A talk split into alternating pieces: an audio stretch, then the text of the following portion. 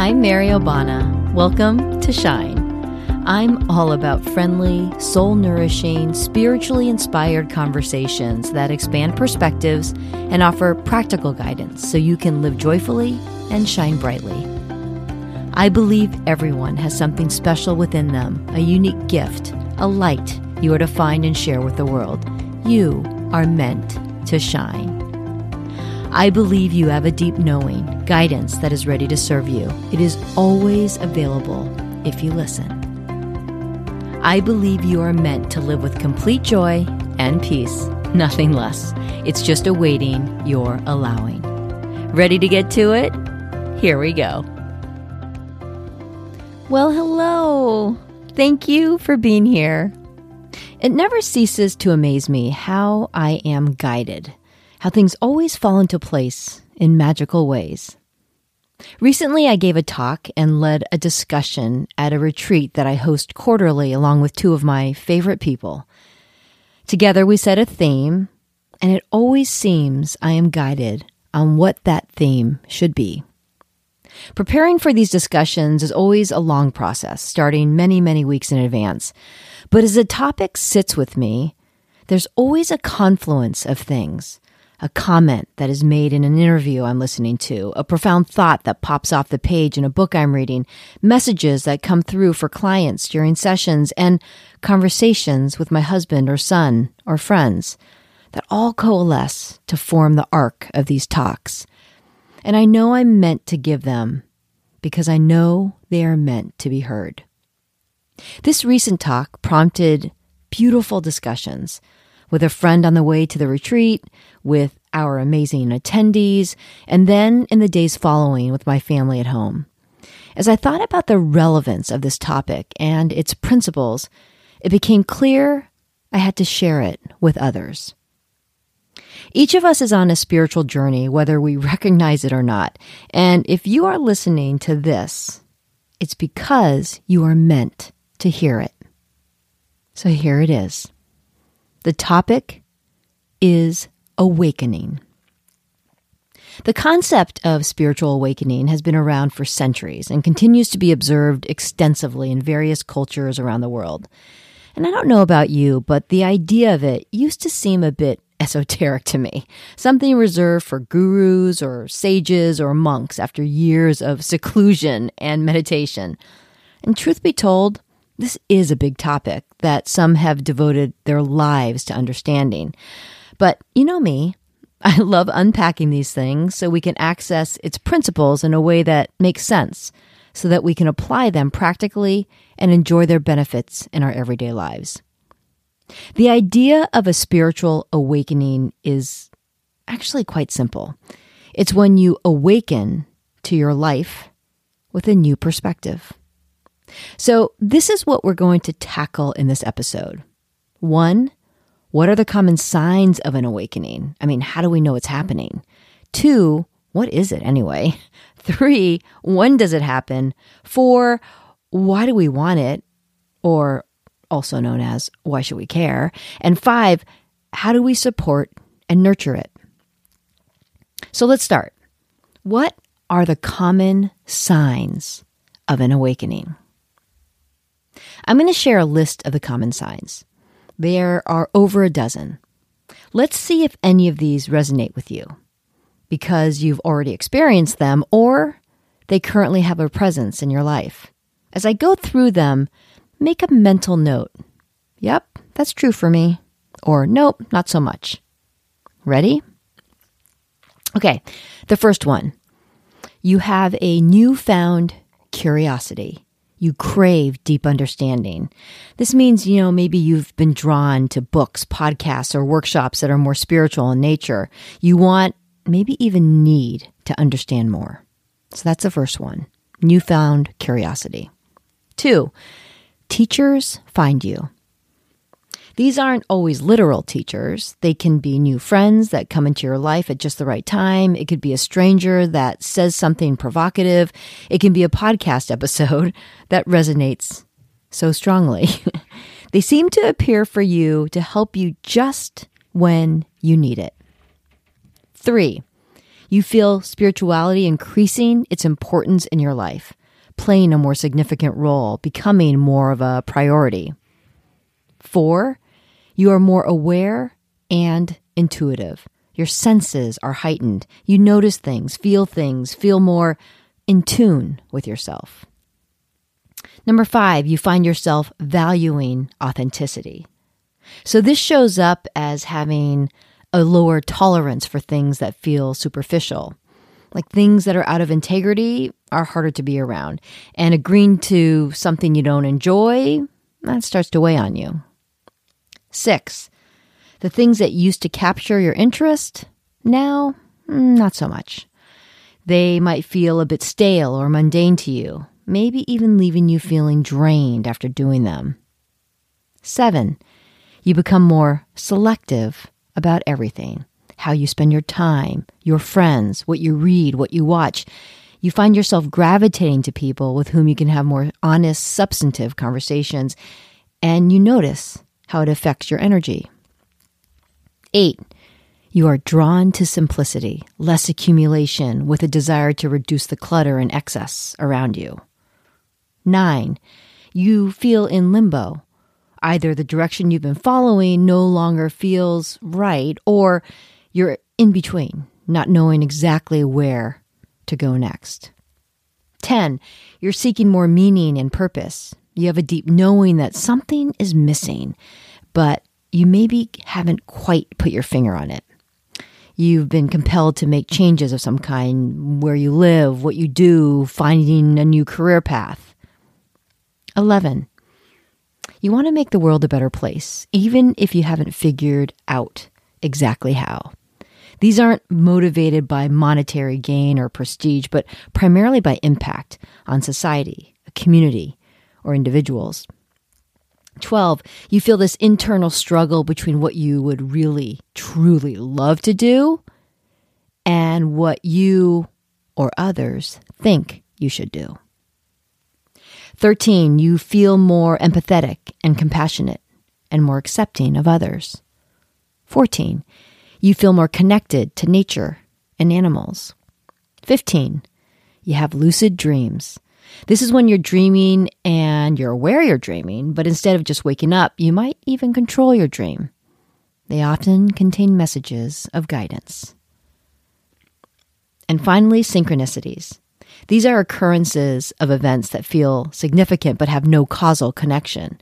So, for example, you were just thinking about an old friend you haven't been connected with in ages, and suddenly they pop up on your social feed or call you out of the blue. Maybe you see the same sequence of numbers at different times and from different sources, seeing numbers repeatedly.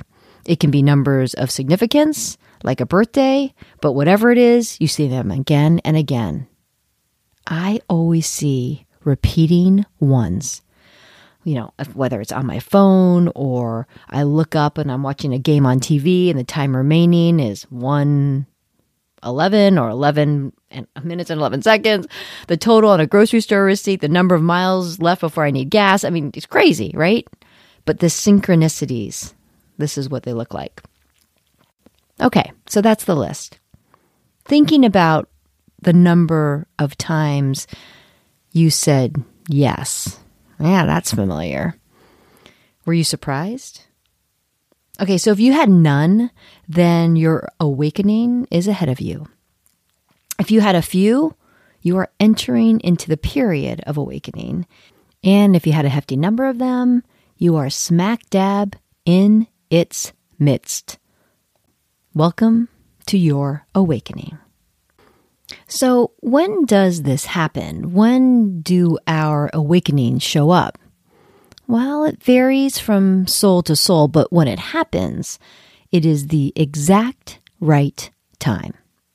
Sometimes it can be triggered by an event, say a landmark birthday, a loss of some kind, a loss of a loved one, or a loss of a relationship.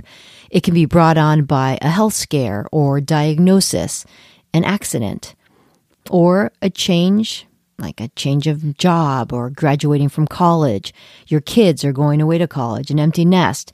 It can be any occasion when the momentum of the habitual doing stops when life as you know it changes.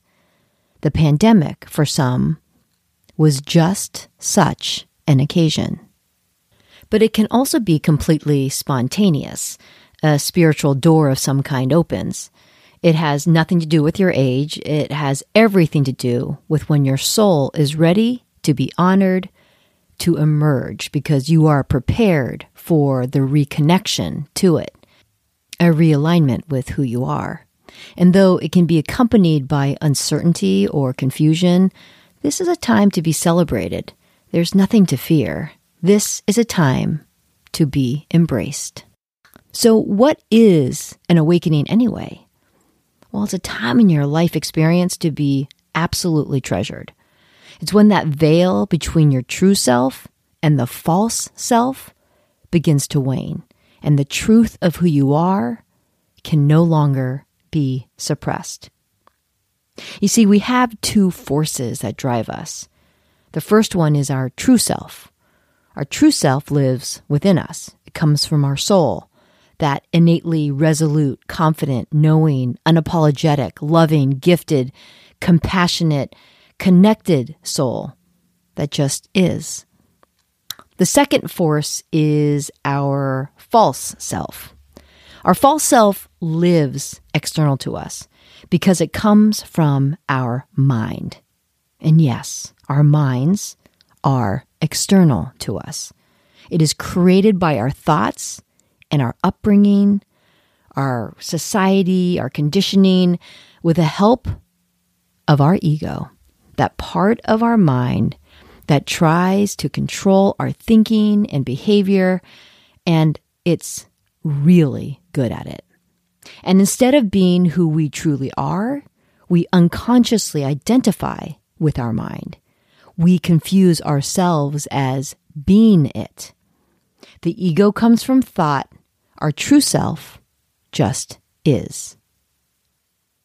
In the past episode, the last one, episode 50, I go into the ego in great detail, which I encourage you to listen to if you haven't already. So, this is how the ego works.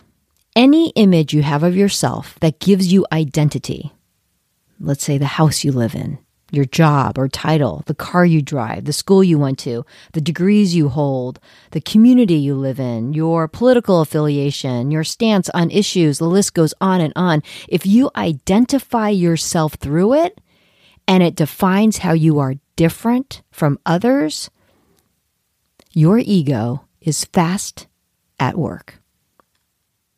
It convinces us that I am what I have, I am what I do, and I am my reputation, what others think of me.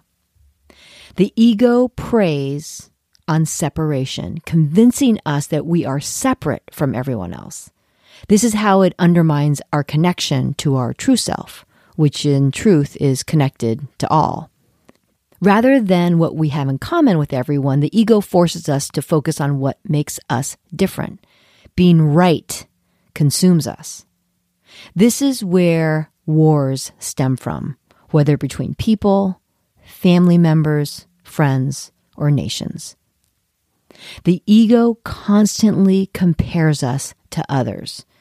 We're smarter, prettier, more talented, wealthier, better. But it's not just these more, quote, positive thoughts. It also makes us feel less accomplished, less intelligent, less affluent, less successful, even a disappointment. This is where feelings of inadequacy and unworthiness come from. When we live in our minds, we focus our energy on this insatiable drive to prove ourselves relative to others. We judge others and ourselves. This is where unwanted feelings come from worry, stress, anxiety, guilt, remorse, unworthiness, dissatisfaction, disappointment, insecurity, jealousy, anger, blame, overwhelm, impatience, frustration, irritation, despair, fear. We associate ourselves with what we have created in our minds, becoming more disconnected from one another and ourselves. and we can find ourselves in these downward negative spirals. What does it feel like to be out of alignment? Well, things are difficult. There's lots of resistance. Things feel heavy. Experiences feel like a struggle. Relationships have conflict. You feel stressed, anxious, worried. You feel regret, guilt. You feel a tightness within you. Maybe you don't sleep well. Your body feels heavy. You have low energy. You feel drained. You live with fear. All you can think about is what's wrong or what can go wrong. You don't feel yourself. You are living in your head. When you're living under the influence of the ego, you're not living as you. You're in your head. You're living as your false self. When you're not feeling the way you want, you're living in your mind with all the stories you have convinced yourself of. If you don't do something, people will think you're a failure or weak or incapable. If you tell someone how you really feel, they will believe this or that of you. If you have resistance to something, it's because of something your mind has led you to believe. The resistance can be about big things or little things. We accumulate all these stories. Here's a simple one. A friend of mine shared this great example. So her daughter explained over dinner one night how much journaling and writing things down help her. And she shared that she thought her parents were both blocked and needed to work on writing things down on paper, that it would help. Don't you just love how they have this honest conversation? I absolutely love this. Such a beautiful family. So when my friend and her husband thought about it, they realized that they never journaled when they were young for fear their brothers would find it. A fear of vulnerability or not being safe became associated with journaling. That fear, subconsciously, never went away and they carried it unknowingly into adulthood. This happens to all of us. These thoughts and stories that we pick up and accumulate during our lifetime turn into beliefs, many buried deep within our subconscious, regardless of whether they are later relevant in our lives or not. You are not the stories your mind has conditioned you to believe. When you live in your head, you are further away from the true you. And the bigger the gap, the greater the suffering. But it isn't without value when we find ourselves in a place we don't like, feeling a way we don't want to feel.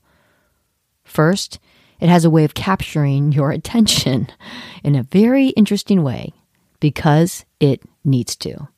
Second, if all things were always perfect, there would be no need for this life experience. Our challenges push and at times even break us open. But this pushing and breaking create room for our souls to expand. That's why we come here. The experiences we are given, both the super flowy stuff and the challenging alike, are important. All of it has value. All of it contributes to our growth. And third, it makes the return to your true self all the more spectacular. So, what does an awakened life feel like? You experience a deep sense of lasting inner peace, joy, and contentment. You trust and surrender to the flow of life. You realize you are in control of your reality. You recognize there is no wrong or right way, there's a natural acceptance of what is without the need to change or control others. There's a recognition and understanding that everyone is on their own journey. Coming from a place of love comes naturally and it brings a natural playfulness and positivity. You let go of the stories you've carried and the feelings that no longer serve you. You no longer wait for a decision, another's action, or a change of circumstance to bring you peace because you know that peace doesn't come from outside. You witness miracles, feel abundance, experience healing.